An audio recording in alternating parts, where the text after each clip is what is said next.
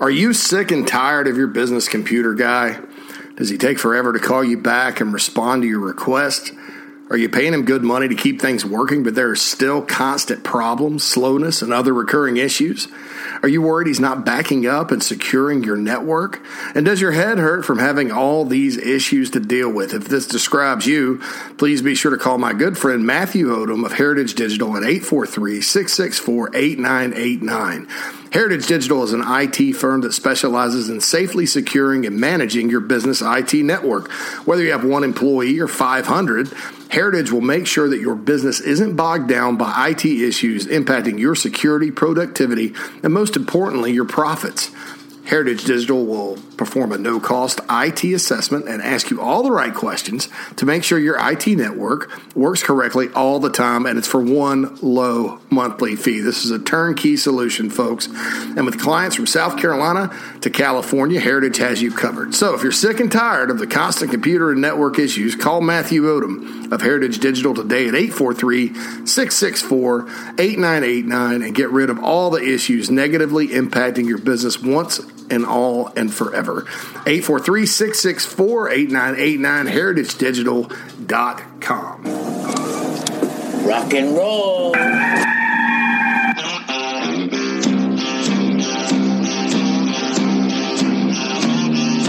It's your daily dose of all things Gamecocks on the Inside the Gamecocks podcast. Here's JC Sherbert. Inside the Gamecocks podcast, JC Sherbert here with you. Monday, January 10th. Thanks as always to Heritage Digital for sponsoring the first segment. Uh, like all of you guys, uh, I uh, enjoyed this past weekend, you know, following what's going on in Gamecock land. Some news and notes. It's um, it was a good weekend for South Carolina. Uh, some official visitors on campus from the transfer portal, and we'll get to that first and foremost. Terrell Dawkins, a defensive end from NC State, originally from Concord, North Carolina, has committed to South Carolina. This is a good deal here uh, for the Gamecocks. Um, Dawkins is a player that at NC State looked like he was having a, you know, trending towards a starting job and a, you know, being a really good player for them. And uh, they kind of switched up their scheme a little bit. They had him standing up a little too much. He's more of a down pass rusher. Uh, and so, so, from what I'm told, you know, the, the situation with him leaving NC State was more of a scheme fit than a talent thing or a upside thing. Uh, and if you look at it, you know, next year you, you, feel really good about Jordan Burch. You feel really good about Jordan Strachan. You feel pretty good about Gilbert Edmond, a young player that's going to kind of step into the rotation next year, maybe Tyreek Johnson. But you, there's really not a lot of depth. You know, losing Enagbare and Sterling, you know, you're relying on some younger players. There were some gaps, I, I think, i.e., misses when it comes to the edge guys and, and, you know some guys that were edge like Tonka Hemingway they're 305 pounds now so you have to play them inside so looking at it I would say that uh, this is a big pickup for depth uh, you know you never know if you have injuries or something like that you always want to rotate your defensive lineman uh, talking to a source on another coaching staff that was involved with Dawkins. You know, they loved him. They got another defensive end that I think their defensive ends coach liked a little better, but opinions were split in the staff uh, about it. So they thought it was a tremendous pickup for South Carolina uh, and think that he can come in right away and compete in the SEC uh, and, and, play significant snaps. And, and, you know, we call it D line heaven. The Carolinas for a reason, and this is another D lineman out of D line heaven. So uh, you want to take as many of those guys as you can if you're South Carolina, North Carolina, Clemson, NC State, whoever, you know, you, you always uh, want to make sure that you are getting your share out of D line heaven. Uh, and here goes another one like that. So, you know, we're going to talk about the portal in the analysis segment a little bit, just like we have been. So it's uh, it's one of those things that uh, you know that was good news. South Carolina got a second commit who we have not released the name yet. Shane Beamer tweeted, "Welcome home." Um, it's one of the guys that visited. I'll, t- I'll tell you that right now. But I, I think Gamecock fans are going to be pretty fired up uh, about this player too, and then you really should be. Uh, Antwane Wells Jr. I think Antoine Antoine spelled Antoine. I think it's Antoine. Uh, from James Madison, uh, big time wide receiver, 80 catches, 1,250 yards last year. You know, this guy's probably a future pro, uh, just to be honest. And yes, for those of you that don't like South Carolina taking kids from FCS, there, there are FCS players that do play in NFL. South Carolina absolutely needs him. Uh, my understanding is with his visit that you know he had a really good visit, really good exit interview uh, with Justin Stepp, Shane Beamer, all those guys. Uh, and I'll tell you this: Shane Beamer uh, got players out of Highland Springs, Virginia, where this kid is from, when he was at Virginia Tech, at Oklahoma, uh, wherever. He has a lot of uh, connections there. I think his mother actually went to Highland Springs High School. so this is one where the Beamer name and Shane Beamer's uh, sterling reputation with high school coaches uh, could really help pay off. Uh, you know, I think the Gamecocks are in the pole position right now for Wells.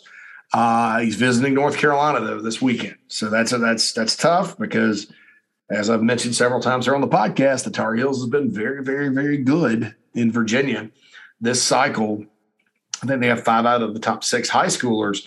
You know, portal guys, it's different. Um, I'll say this: Chapel Hill's closer to home for the kid because uh, Highland Springs is in the Richland, or excuse me, Richmond area. Uh, South Carolina can sell SEC versus ACC. Obviously, I think South Carolina's depth chart at receiver looks a little better uh, than North Carolina's in terms of getting in there and playing. But I, honest to God, I don't think Wells is going to have a problem playing wherever he wants to go play.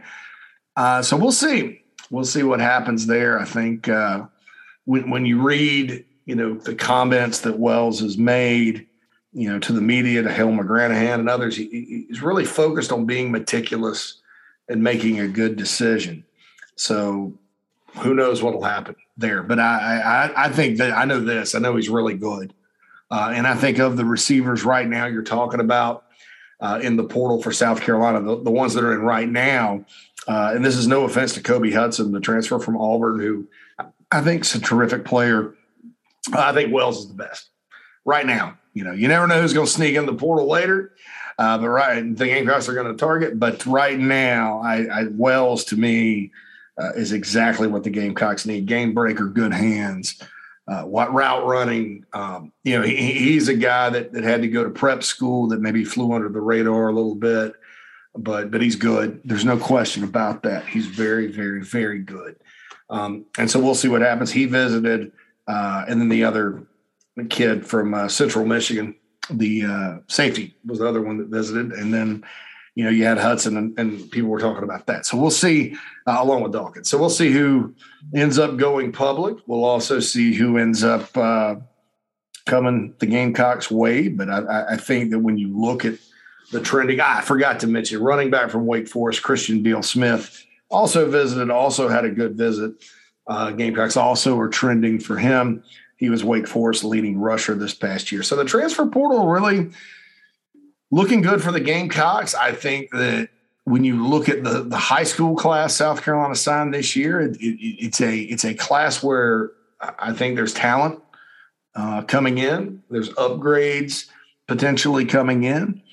Uh, I would be lying if I told you that there's a bunch of guys in the class uh, outside of a Landon Sampson or maybe Anthony Rose in the defensive backfield where you look and you go instant impact. And, and guys, that's not that's not a slight on the class at all because everybody has to develop and you know you're kind of wishing and hoping when you sit there and go oh you know hopefully this guy can step in and play as a freshman and it's a mixed bag uh, that's more of a, you know, the reason I say developmental, and, and I say that because it, it's going to be pretty solid because South Carolina's going to have a chance to develop these guys and not have to throw them out there. Yeah, because Carolina's got everybody coming back. I mean, very few people. They, they lost Enagbare and Sterling. They lost Jalen Foster. Uh, on offense, they lost Kevin Harrison, Zaquandre White at running back. But other than that, you know, Nick Muse, of course, at tight end.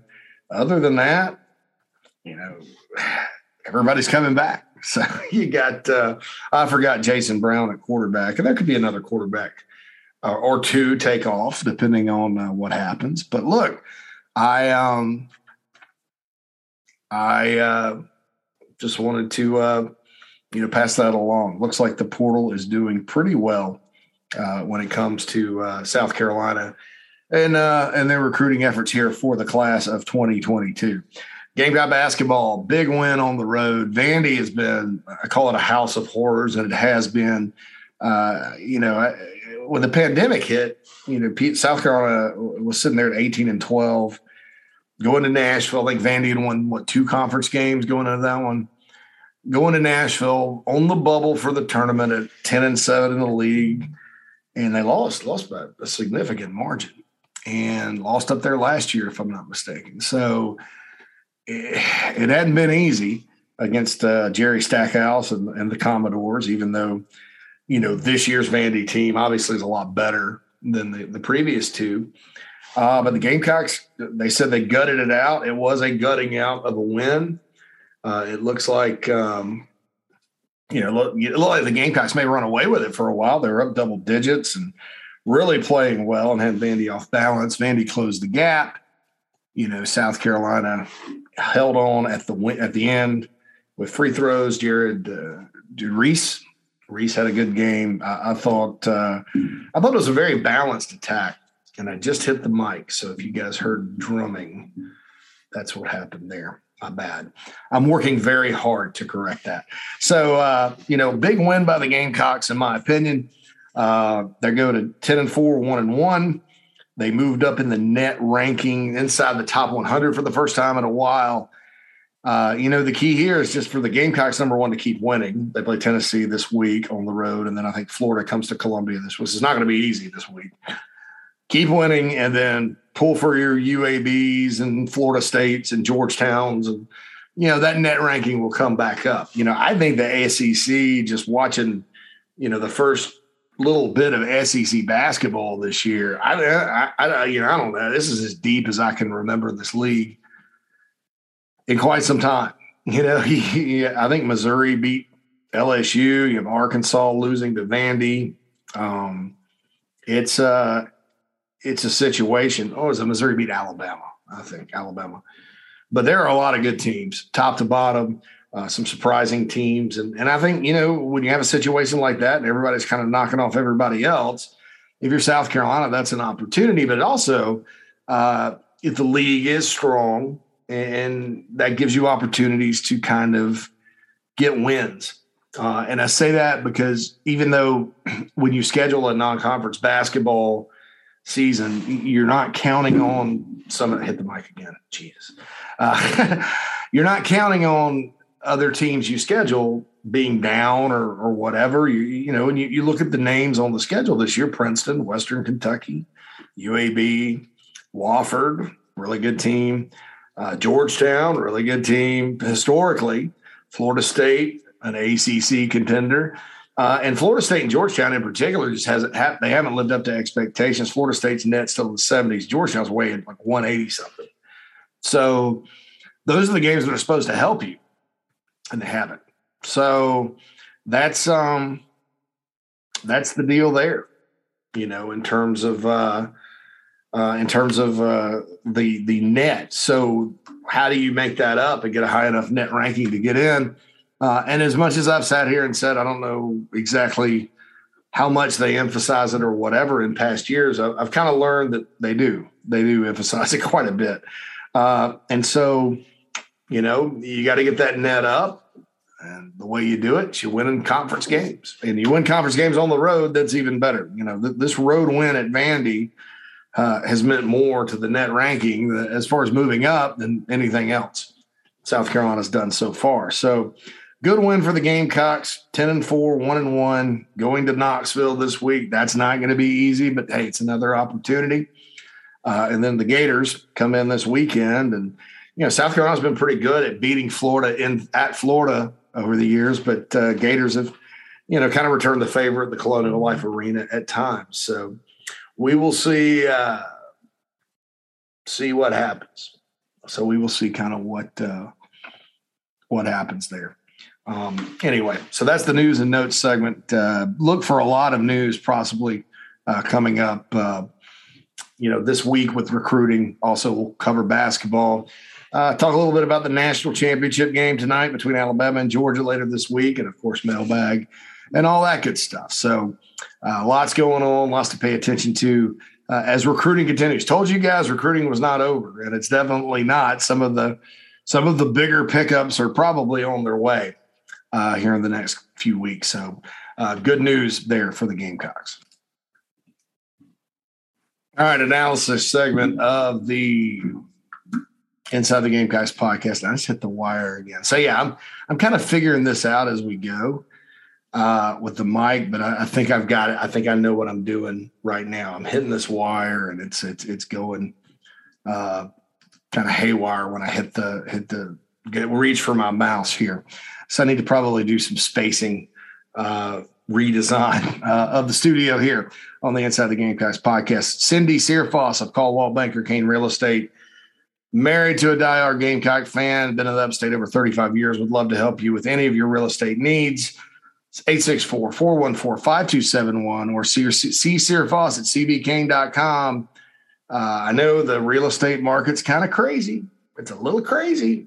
Uh, and she can help you guide yourself through, help you she can guide you through it. How about that? Jeez. You can tell it's a Monday, folks. Uh, she's right there on Daniel Morgan Avenue in my hometown of Spartanburg, my beloved hometown of Spartanburg. Actually ordered some Spartanburg gear over the weekend to, to just, you know, for the heck of it. Uh, but Cindy's the best. Uh, Cherokee, Union, Spartanburg, Greenville, wherever you want to do your real estate stuff in the upstate, Cindy can help you. 864 414 5271. Tell her JC sent you a proud sponsor of the Inside the Gamecocks podcast. She does the analysis segment or sponsors the analysis analysis segment every single week. Okay, so I talked about Terrell Dawkins committing, and that gives the Gamecocks a, another edge rusher. You can never have too many of these guys, folks. You, you always need edge rushers. Um, just seems like a good fit. Now, you know, they wanted to check him out body type wise, wanted to make sure he was what they wanted. Uh, and it turns out he is. And then they took him. And, you know, just kind of looking at it, it now you're kind of feeling a little better when you're talking about depth up there. Because, like I said, you got Burch back, and Jordan Burch will probably make a step. I'm, I'm you know, I, I keep reading. There's some people out there that are that are disappointed with Jordan Burch, and and his uh, performance so far. You know, probably because he's a five star and people think he should be Jadeveon Clowney, but uh, that was never going to happen. Um, I'll remind you that uh, Jordan Burch basically is in his first season of play. Uh, last year, he was on the roster. He appeared in however many games. Uh, he missed a ton of time development wise um, in the preseason with some COVID issues during the season a little bit uh, and just got behind. And it was a tough year for a lot of young players, you know, especially linemen uh, to get behind like that. Uh, and I think they've done a good job of catching him back up. But I think he had, you know, if you consider a freshman season, they get a pretty solid freshman season. The stats, you know, did he, did he rack up a lot of sacks and stat wise? No, but he got a lot of pressure. Um, there were some times where he did not. There were some times where he lost battles, but I mean, I, th- I, I think Jordan Burch is back on track. So, you know, when I when I look at it like that, I you know, you, you think he's going to make a, a, next step next year as he slides into a starting job. Jordan Strachan, to me, could have made a could have made a really, I guess, big case for him to play more. I think even ahead of Aaron Sterling. Uh, I said that early, then I kind of backed off of it because Aaron Aaron did do some nice things. But I think Strachan is just a, a, a, playmaker, like more of a guy that could just make things happen with his length, with his ability to get after the passer. You know, he and Zacch Pickens in the bowl game were quite a duo over on that side. Uh, you know, he's chasing down Sam Howell, pressuring, pressuring, pressuring. Uh, I think it's big that he came back because I, I think now could Strachan have been drafted this year? Absolutely. Uh, I, I, think probably later rounds, but th- they're always going to take a pass rusher in the NFL. You, you can look at the end of last year's draft in the first round, and they started taking some guys that I, I hadn't even heard of, but that were good, but they're pass rushers because it's such a premium in that league. You have to be able to rush the passer. So Strachan could have been drafted, no question, but coming back and being a starter and playing more reps and having more of an opportunity to make an impact, you know, this guy could be uh, a much higher draft pick, in my opinion. Now, he's got to do it. He's got to keep plugging away and um, to get to the next level and all that. But uh, you know, I, I, think I think you feel good about him. Uh, Gilbert Edmond is a guy that's was the last guy they took, I think, in the 2020 class. All of a sudden, he's 6'5", 255. Uh, when he was in high school, that's kind of what he was known for, pass rushing. Uh, played some linebacker, played some D tackle. But I feel good about him as, as an upside guy who next year will be ready to go in and get some snaps. You know, Tyreek Johnson needs to stay healthy. You know, that, that's the thing with him because he's one of those guys for three years now we, we keep hearing about in the off season as being good, but can't really stay healthy, that kind of thing. Uh, kid out of Sumter. Uh, and then with, with Dawkins coming in on the other side with Burch, you know, th- that gives you five you feel good about. Now, who else? You know, that's the question. Will they will they maybe move Eric Shaw over there? Can Eric Shaw at 212 pounds, maybe he gets to 225? Can he help you with certain situations? Uh, can Donovan Westmoreland uh, be a guy as a stand-up rusher that, that maybe can help because he's got natural pass rushing ability? Those are all a lot of questions. And is Brad Johnson uh, a guy that you know they they're going to keep him at linebacker, but in certain packages, does he put his hand in the dirt and come off the edge? You know, those are all uh, questions that Clayton White and the defensive coaching staff, whoever's coaching ends next year, they all have to figure that out. So, you know, having Dawkins, my point is having Terrell Dawkins really helps because it gives you another, a, a, third guy that you're like, okay, we got Strachan and Burch, and now you got Dawkins. So that's the third guy there that can, you know, you, you feel really, really comfortable with as far as players on the uh, college level. They can get things done. You know, in the pass rush next year, uh, I, thought it was much improved this year. I'm looking for even more improvement next season. Uh, I thought JJ Enagbare at times looked elite, and at times he didn't. I, I thought that the defensive line in general um, sometimes looked like what we thought, sometimes it didn't. And so I think that uh, the key is more consistency. Uh, the key is for everybody across the board to take it to the next level. Uh, I think inside on the D line, the Gamecocks are in very, very good shape because you've got Pickens back. You've got Rick Sandidge coming off an injury. You've got a Alex Huntley, who I think is ready to go in and start if he needs to. You got Tonka Hemingway, who I mentioned. Uh, MJ Webb uh, is back. Then they really like Nick. No, excuse me, they like TJ Sanders. Now TJ Sanders, he could be at the end. You know, I'll just tell you that right now. Um, projection was a tackle, but he could be an end. Uh, and then Nick Barrett definitely is a tackle. Uh, and then you got four defensive linemen coming in. Jamal Whyce uh, is an early guy coming in. DeAndre Martin's an early guy coming in. Uh, Martin's more developmental.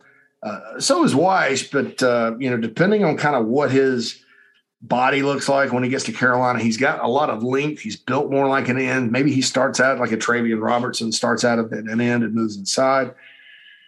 You know, and then um, you, you, sort of look at the other two, Demetrius Watson and Felix Hickson.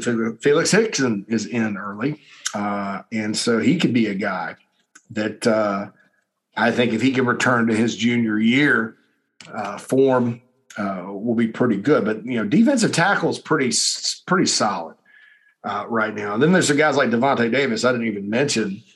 Uh, I don't know if Keem Green. You know, I don't know what the deal is with him either. So tackle's in pretty good shape. It's in that you worry about the buck or or whatever they say.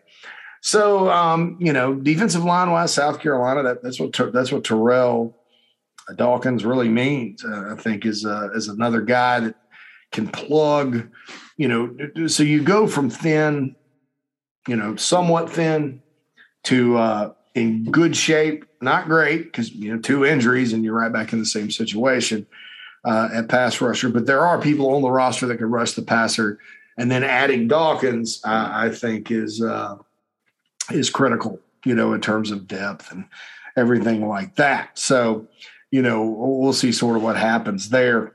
Uh, I do think, you know, just in, in, analyzing the recruiting class at this point, you know, I mentioned Antoine Wells, I mentioned Kobe Hudson, I mentioned maybe there's another portal receiver out there that's not in the portal yet. Uh, critical. I, I think I think it's critical. Even if you add one, you know, just add one of these guys because you look at who's coming back, uh, and then there's there's a lot of hope, right? You, you hope the bowl game for Ahmarean Brown was a turning point.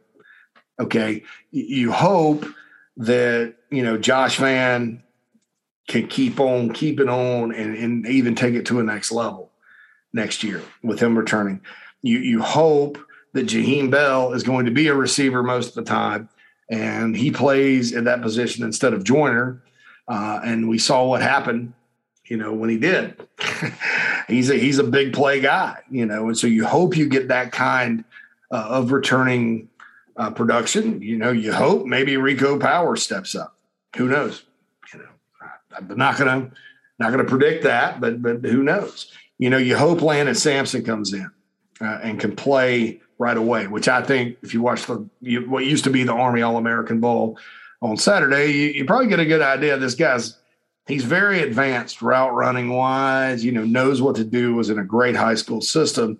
Those guys usually have a you know a, not as steep of a learning curve because they're used to being in, in an offense that you asks them to do different things and run routes precisely and stuff like that. Whereas some kids are just athletes and they have to learn how to play the position. So you hope Landon Sampson can do it. You hope Austin Stogner uh, is a big time target at tight end.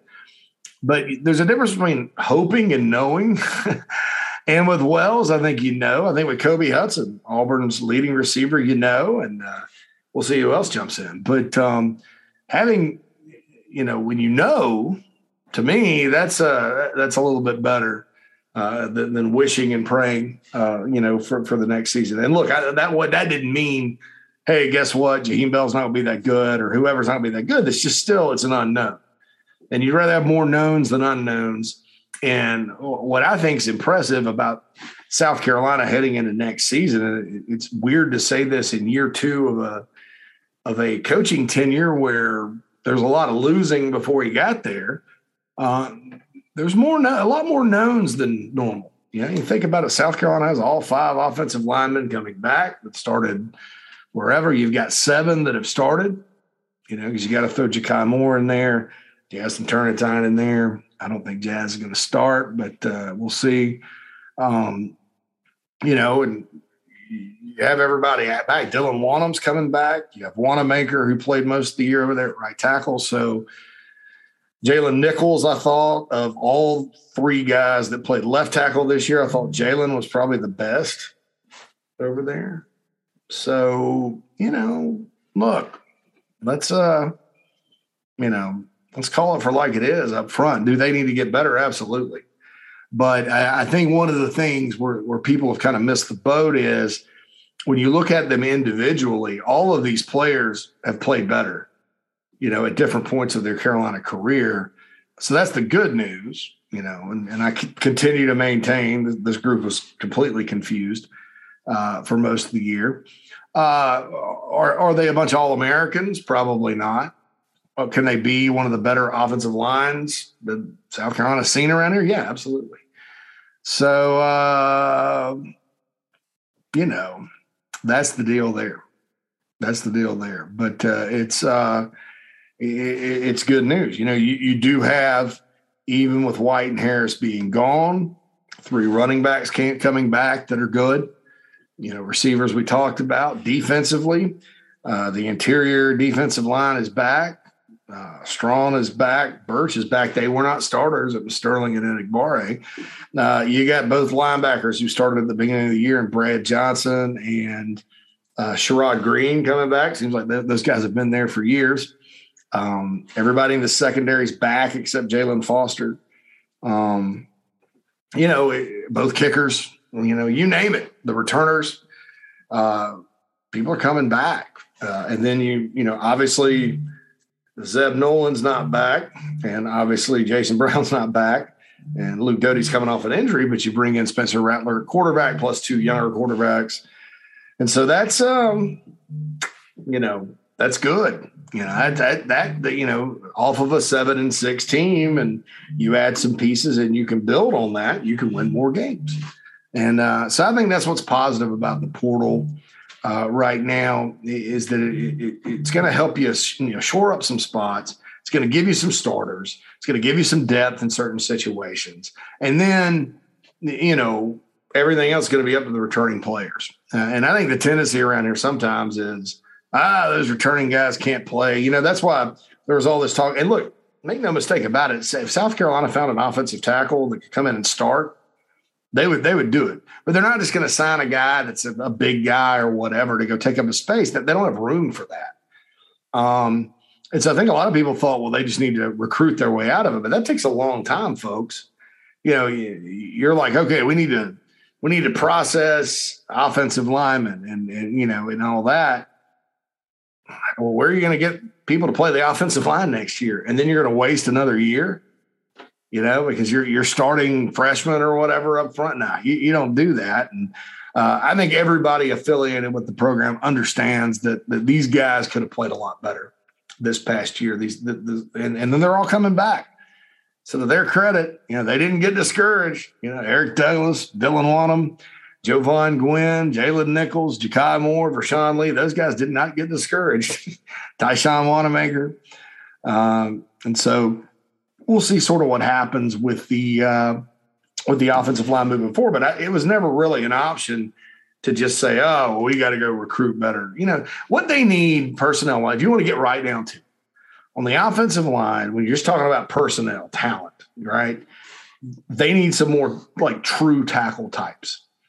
You know, Tyshawn Wannamaker played out there this year, but I think no one would argue that he's probably better at guard.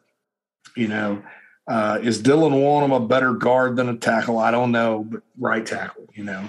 Uh, Jalen Nichols, obviously, they started him off at guard, went back to tackle, and I thought he played well. Is Ja'Kai Moore a guard? Ah, probably a right tackle. Uh, so these guys, these left tackle types, but look, man, you're not going to find a lot of true left tackle types. There's like five of those guys every year that you look and you go, wow. Uh, but most of the guys are guys that get there and they just take over that spot, and you find out later. Or you go JUCO and get a guy like Dennis Daley. Um, I remember when Travelle Wharton came in way back in the day, and you know expectations for Travelle weren't off the roof, and he started right away and, and started the whole time he was here. you know, so that, like Jamon Meredith, nobody ever thought he was going to be a big time offensive tackle. Travelle and Jamon, uh, by the way, went to the same high school, Hillcrest and Simpsonville. But, uh, you know, it's just one of those things. So, look, you know, if you're the Gamecocks heading into 2022, uh, or you're, you're a fan out there, and, and you know, you, need to kind of just realize the hope for the offensive line next year never has and never will be reliant on anybody from the portal unless they find a big timer. Uh, it's going to mean, you know, the guys on campus right now that are within the program right now, many of whom have been there for a long time. Played a lot of football. They got to they got to play their best football next season, uh, and there has to be a coherent plan for them to do that. Uh, and if they do that and you add some other spots, South Carolina could be much better on offense next year, in theory, or they should be. Uh, and I'll leave it at that with that. Okay, so time for the iHelp Consulting mailbag. Love the iHelp Consulting mailbag, by the way. I uh, really, really appreciate um, Daniel Owens from iHelp Consulting. And if you are a business owner, you're always looking to save time and money, and that's where iHelp Consulting can help. They're a Gamecock owned and operated company whose only mission is to help businesses save money on expenses. So whether you think you're paying too much for credit card processing, internet, insurance, or anything else, iHelp can find your business the most savings without sacrificing quality. And remember, if iHelp can't save your business any money, you don't pay them anything. That's right. If they can't help your business at all, it's no cost to you. Daniel saved uh, one business 48,000. Average savings are at least around 3,000 a year. Um, and another one for 40. Uh, has he gets paid by taking a percentage of your first year savings. So you're never going to pay out more than you're saving. So it makes total sense uh, for you to give Daniel Owens at iHelp Consulting a call, 843 372 5713 or visit ihelpconsulting.com to schedule a free consultation. That number again, 843-372-5713, iHelp Consulting. How can I help you? They also sponsor my weekly segment on JB and Goldwater, which is coming up Wednesday. Be sure to check that out. So there's two ways to get into the mailbag, as we all know. By the way, wanted to say congratulations to my former coworker, John Del Bianco, uh, with the bigspur.com. I guess he was my employee. I guess he worked for me, but uh, co-worker is kind of how I consider it. We all kind of work together. It's, it's fun. Um, getting engaged. He's been dating this young lady for a while now. A beautiful picture up on social media of the proposal. John, I just want to let you know if you're listening, much respect for you and the work you did for us. And also on a personal level, I think you're a tremendous human being. And I wish you and your lovely bride to be the best of life uh, and all that good stuff. I just think that um, you know, I think that's wonderful that you got engaged right there. I think in Cabo, got engaged in Cabo. Weather looks good, better than where I'm at. Okay, so you can tweet to at the Big Spur Pod, which I encourage you guys to all go follow that Twitter account. Also follow Inside the Gamecocks on Instagram. First one comes in from Thomas. Hey JC, gonna be honest, I don't understand how the portal works. Can you take five minutes to explain the scholarships and how many people South Carolina is allowed to take? just saw, saw how many we were trending for on TBS, and needless to say, didn't think we could take them all. Thanks. Well, okay. So what the NCAA did is they said, you know, they they passed a what I call a stupid rule because so they limit you to the number of letter of intents you can have guys sign. So in other words, if you sign a guy and he doesn't qualify, that still counts against you. Okay, that's number one. Um, and that was because the Big Ten started doing some fuzzy math and accusing the SEC of oversigning and cutting guys. And, you know, regardless of the fact that most SEC programs came back and said, hey, uh, you know, we're not, we're going to guarantee scholarships four years. You know, you don't have to worry about that. The NCAA still stepped in and passed legislation. I mean, I thought it was just like a, like a dumb, dumb rule. Like that, it was like there, there was a fake problem there but they did it. And so you can't sign at 25. You can they call them initial counters, you know, so 25. Well, because of the pandemic and because you have situations where teams are losing, you know, 20 guys out of the portal to the portal, uh, they're like, well, you need to provide some relief for some of these programs because that's um, you know, that's not fair. You know, I mean, I use the Tennessee example. You know, Tennessee's not on probation right now. You know, they may be, but you know, because of that issue and the coaching change and all that, they lost a bunch of players. That's not fair to them. You can't punish them right now. You're always innocent until proven guilty. Uh, and so they gave you gave you some relief. So what happens is if you lose, you can lose up to seven players in the portal and get those seven back. Okay, uh, so seven scholarships. Now, some say it has to be used. they have to be used on portal guys. Uh, I don't I don't I haven't read that specifically, but most of the time they will be. You can all, you can use them on um, high school players too, I think. Uh, but I think the Gamecocks had one or two high school spots left. I think one after Bailey, and then the seven, seven, eight. You know, and then they got Dawkins, so that's seven. Um, but that number, the, the the plus number over the twenty five, is uh, the plus number over the 25 is based on how many you lose. And, and the Gamecocks lost more than seven. Uh, so those are the numbers, you know. So you got kind of a, a bonus. I call it the recruiting bonus round because you you know you get your high school guys in the boat mainly on the in, in the uh, early signing period, and now uh, you're looking to fill guys from the portal or, or, put guys in from the portal. So that that that's how it stands uh, right now with the Gamecocks. The only thing I'm not sure about is can you use the portal those those spots for portal players, or, or can you use a high school? I, I, don't know. I don't know about that. So uh, at the Big Spur Pod, Thomas comes in again. Okay, two questions. Do you know or have any connections to the Gators? Can you tell me why everyone they hires an assistant head coach? I heard uh, Josh Pate rave about the staff they've hired. I looked it up. It is impressive, but the titles are confusing. Um, you know, typically, Thomas, when you hire, uh, you, are filling out a coaching staff.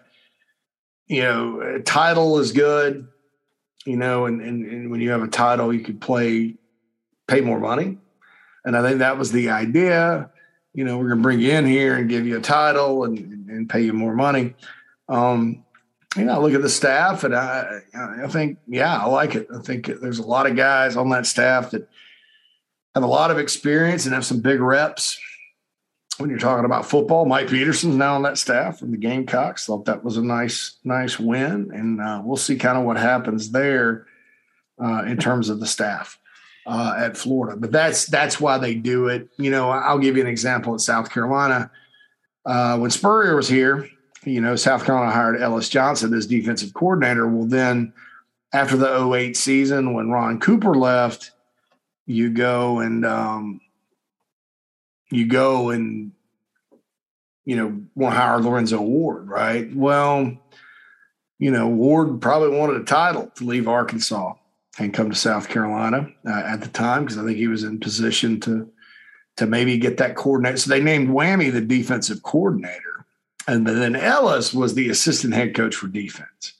And so Whammy had that title as defensive coordinator, um, but you know Ellis Johnson's calling it. Same thing with Brian McClendon when he got to South Carolina. Uh, he was receivers coach, but also co-offensive coordinator. But that was Kurt Roper's offense. You know, Kurt Roper was in charge. Uh, McClendon had the co-OC title, um, and, and, so that's what happens. It, it, you know, you use those titles to justify paying more money and justify the move on the resume, uh, and that's about it. Now, assistant head coaches do have lots of duties uh, extra duties in addition to coaching their position uh, and all that good stuff. So that's um, that's the deal there. Thanks, Thomas. Ashley tweets in. Don't think we've heard from Ashley before. He's like, thinking to the bowl game, Sat, DeCarry, Joyner, and others stepped up, but how much of that can be credited to the element of surprise? UNC was clearly caught off guard. Think that offensive plan and production is sustainable? Thanks. I know, and and that's not I mean, I don't think you can go out and do that every game and you know trick everybody. You know, but but, but then again, Ashley, I'll, I'll, point this out about the bowl. Yes, UNC was caught off guard. I, I don't think they expected Joyner to drop back and throw it. Uh, I also think Jaheim Bell uh, is an outstanding player who they, they, they probably because Jaheim necessarily. I guess the Vandy game was the one game they've connection on that little slant uh, that I think was, I think that was the second touchdown. I think there was all that was the play they ran from Zeb on the second touchdown. Uh, you know, and you don't have a scouting report on Joyner, so you're like, other than when he goes in, it's usually Wildcat. Uh, but but I'll say this, you know, 301 rushing yards. Most of it was just basic run plays. You know, I I, I do think that the the not the trickeration, but the element of surprise early was in play. But by the time, you know, everybody settled in, the Gamecocks just lined up and, and, and really beat them, you know. uh, Kevin Harris, uh, Juju McDowell, those guys. Um, so, so, so what about the game plan and all that? Well, I, you know, I don't know. I, I, I have questions still about it. Um, I would hope that the folks that say, and, I, and I've never agreed with them on this, but I hope I'm wrong. The hopes, the, the folks that say quarterback was the issue Oh, I had to play all these quarterbacks. Okay, fine. You got a guy coming in that's uh, been one of the best in college football. So we'll see how that works out. You know, now, do I think that putting Joyner at quarterback like they did in that game is going to work? It's not going to work. Spencer Rattler didn't come to Carolina to split reps. I mean, that's not going to happen. But, um, you know, is that kind of thing sustainable? I don't, you know, I, I doubt it. I think uh, I think what you got to do is just uh, you know get better and more crisp in what you do. Uh, if you're Marcus Satterfield, and uh, if what everybody says, or everybody, what some people say, uh, that it was all because of the quarterback situation, all that, I'm willing to. I'm not willing to agree, but I'm willing to bite and and give it a shot. That's um that's the deal you know that that that's the deal there. So I, I uh, definitely think um, you know is that sustainable that game plan? No, but every game plan is going to be different. So we'll see what happens. Actually, you raise a good point though. I think you know, I think that that was a really good job. You know, game planning and surprising them, but you, you're you know week to week, you're not going to get that chance uh, in the SEC. So, so Bo says, thanks to the podcast board analysis. Um, I had a buddy that received a cameo text where the guy from SEC Shorts wished him a happy birthday and made fun of UGA. Is there a way to approach players from a team to do this? Seems like easy money. Cameo would be a good, you know, the players can get cameo on their own. I, I don't know why that hasn't been, um, don't know why that hasn't been encouraged uh, for them to do. Um, and so I think that, uh, you know, uh, that's the deal. So that's the deal. But uh, he said, Your buddy, he says, My buddy and I listen to your podcast regularly. And I wondered if you would do something funny in that vein. He's finishing his last appointment in March. Uh, and I'm sure it'd be funny to have 30 of 30 to 60 seconds of fake audio from you. I could send them and say it came from the podcast. In the news and note section for today, we leave with Cap. Okay, okay, okay, I got you.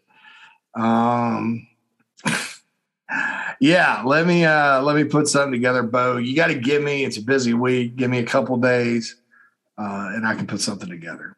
And he goes on to say, "Don't let posters on the board. Blah blah blah. Get you down."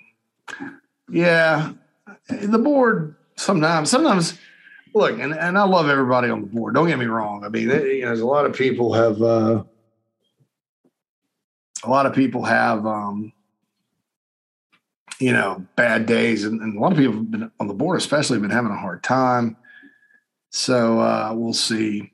You know, I feel bad sometimes if I get into it with somebody and all that. There was one joker uh, later that last week that just like got into. I mean, we we had a Bobby Bentley versus Marcus Satterfield debate that was like 200 posts long, and I, and it was during the same time Carolina was getting, you know, recruits. And I was like, nah, we got to end this, but that's kind of crazy. Um, okay. Bo says, your video, okay. He also said that about the, the cord. Um, and Tim says, the cord. There we go. Yeah. Thanks, guys. I mean, I appreciate that. I'm, I've got I'm going to tape it down or something.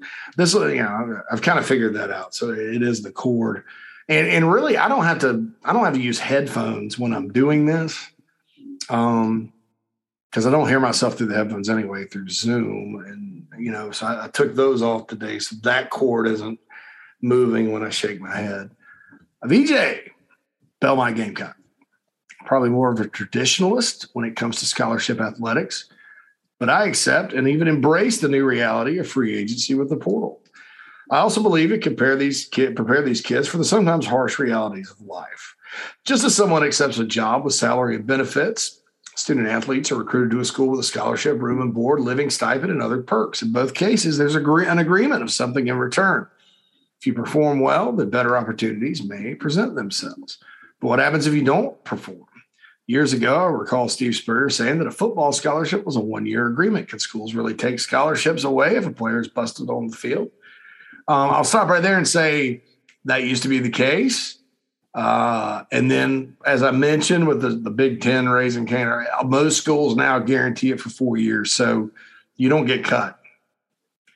If players can walk away for whatever reason they want, shouldn't schools shouldn't be demonized if they choose to take a scholarship away. Which, in this age of entitlement, they would likely be canceled for doing so. Absolutely, absolutely.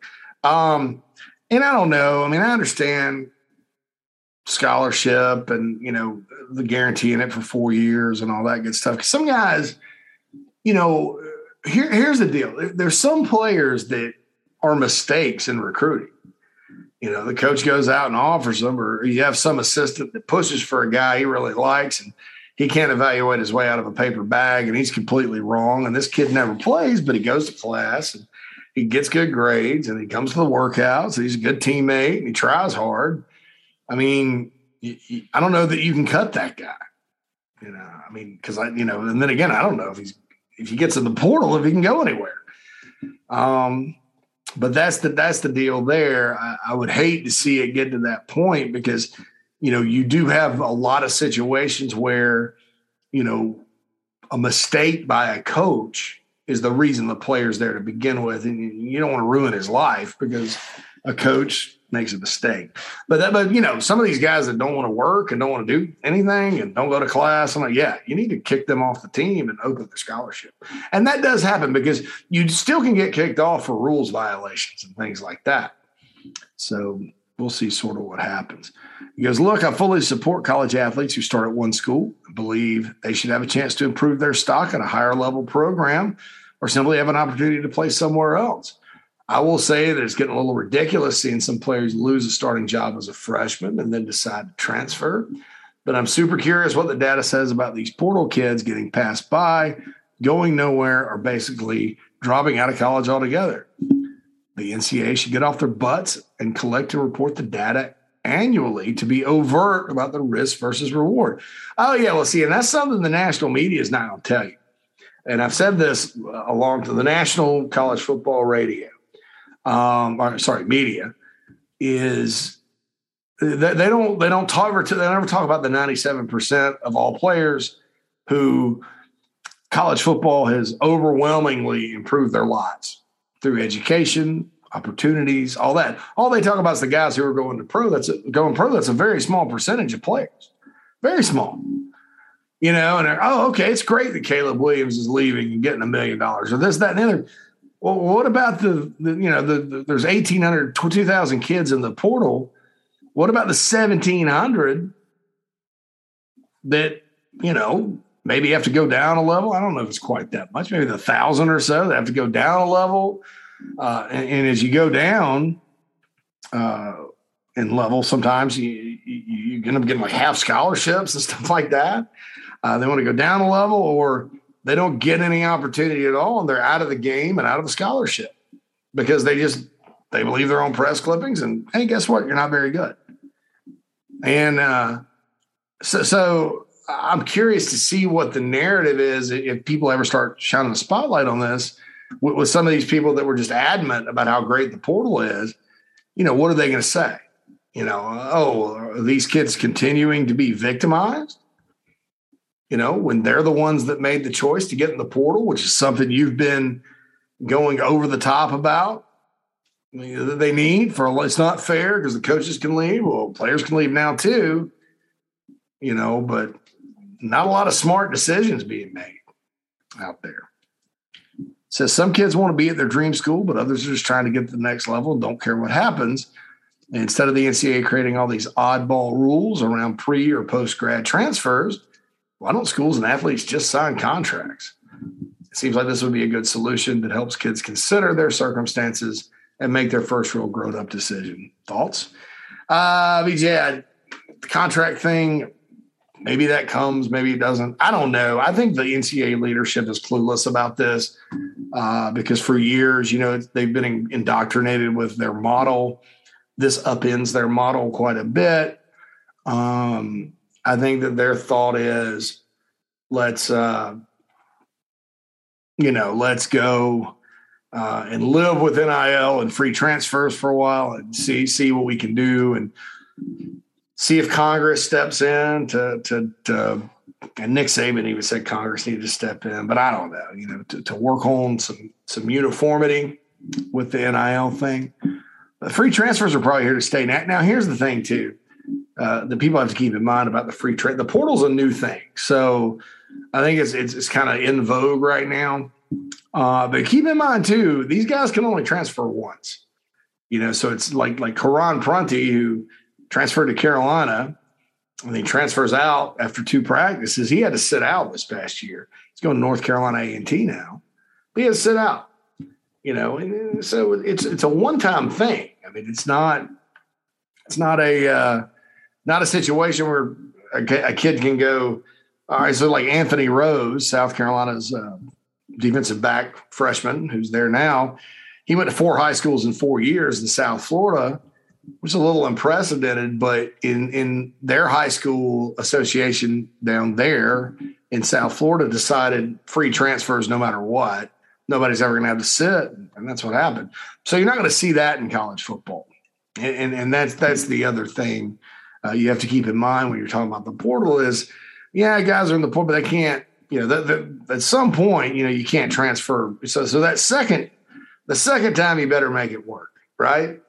Or um, or it's not going to work. And, and you know, I, I think as far as preparing kids for the harsh realities of life. I, am with you. Like as soon as somebody starts crunching the data, the NCAA, whoever, I think they they have an obligation to the players to to maybe educate them a little more on it, and parents and things like that. And say, hey, look, you know, 2,500 went in the portal last year. Only 800 came out and played Division One again. Um, and that's the case. Basketball is a little bit different because basketball has 300 and some odd teams in Division One. You know, I think basketball there are there are fewer evaluations made where a guy is supposed to be good, but he just isn't. If you notice that, you know, football there there are guys that end up with scholarships to Power Five programs that can't go play anywhere. You know, they can't play at Wofford or Furman or PC or wherever. So that's that's the deal there. So that's um that's what you got to keep in mind, man. Uh, with football is that you know that they really need to start talking more about you know those guys that, that just get completely their lives are ruined because they got in the portal uh, and, and, all that. Now, from a competitive standpoint, uh, like if you're South Carolina, I mean, I think this works in your favor as far as building a program because a lot of the guys that left, you know, aren't necessarily people aren't, aren't lining up to sign them. Uh, congratulations to Vinnie Murphy, by the way, for signing with Western Kentucky. I think that's a heck of a pickup for Western Kentucky. I think Vinnie's a really good player, but but you don't you know you, you don't really see you know a lot of guys that have left the program do well, and then South Carolina's going to bring in you know a lot of players that have performed at the college. So those are upgrades. You know, so if, if you're just looking at it from a Gamecock standpoint, it's great. If you're looking at it from a, a society standpoint, what's best for the student athletes, I'm in complete agreement with you there, BJ. And as always, I appreciate your uh, your um, emails on the iHelp Consulting mailbag. That's all the time we have for today uh, on the Inside the Gamecocks podcast. This is JC Sherbert. Uh, I will be uh, speaking with you later this week. Hope you all have a good solid week uh, and all that. There'll be more to come. Uh, be sure to check out thebigspur.com and everything else out there. Uh, should be a pretty big week uh, as far as recruiting goes, although it's recruiting, so you never know. But we'll be right here talking about it. This is JC Sherbert signing off inside the Gamecast podcast.